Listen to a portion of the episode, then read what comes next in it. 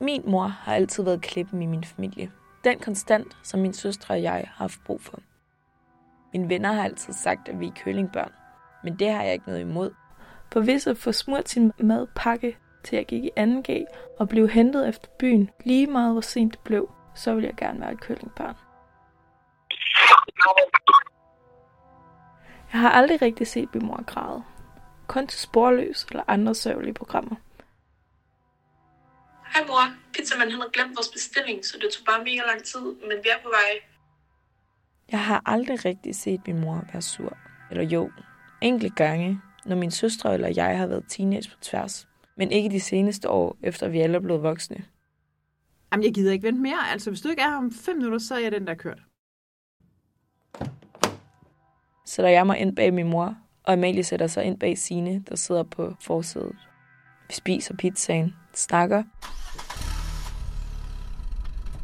Jamen, jeg sagde, at jeg ikke vil snakke om det.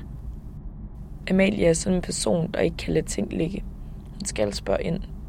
Så hun bliver ved med at spørge ind til min mor, om hvorfor hun reagerede sådan over telefonen. Hun spørger og spørger og spørger. Og hvorfor var det lige, du ringede så mange gange? Altså, jeg troede, der var sket et eller andet alvorligt. Og så bliver jeg kimet ned, helt ærligt.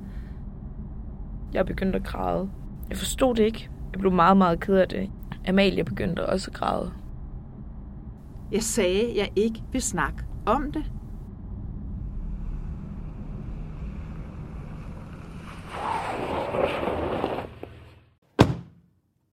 For jeg vidste ikke, hvordan den her situation havde eskaleret så hurtigt. Hvad der var sket, hvad der lå bag.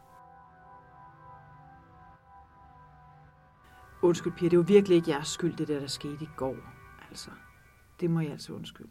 Jeg ved, jeg ved ikke, om, om jeg har lagt så meget mærke til det, men jeg har været så stresset på det seneste, og så presset, altså. At jeg, nu har jeg været hos lægen, og, og hun kom frem til, at jeg nok har noget stress. Så jeg snakkede lidt, jeg snakkede lidt med min chef om det, om at gå ned i tid, og jeg er også startet til en psykolog.